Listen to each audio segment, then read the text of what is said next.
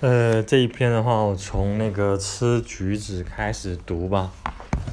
呃，因为因为之前是已经看过了，所以没有必要在那个暂时先没有必要吧。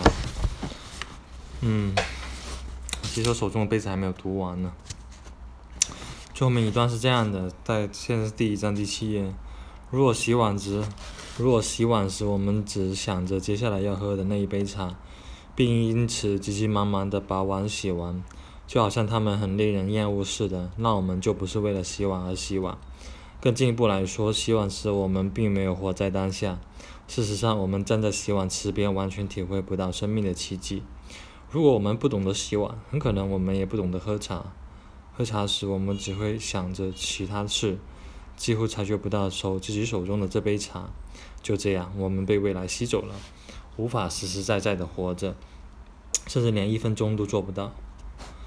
吃橘子，我记得数年前吉姆和我第一次一起在美国旅行，我们坐在一棵树下分吃一个橘子。他开始谈论我们将来要做些什么。无论何时，只要我们构想一个吸引人或令是令人振奋的计划，吉姆就会深深陷入其中，以致全然忘了他当下正在做的事。他掰了一半橘子放进嘴里。在还没开始吃之前，又掰又掰好另一半，准备送入口中。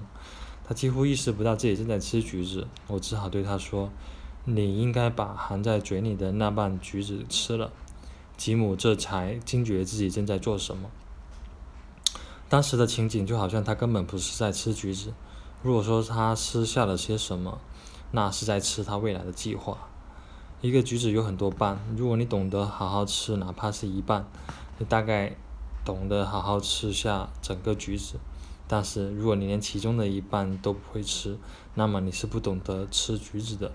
吉姆明白这个道理，他慢慢的把手松下来，专注的吃那一半已经含在嘴里的橘子。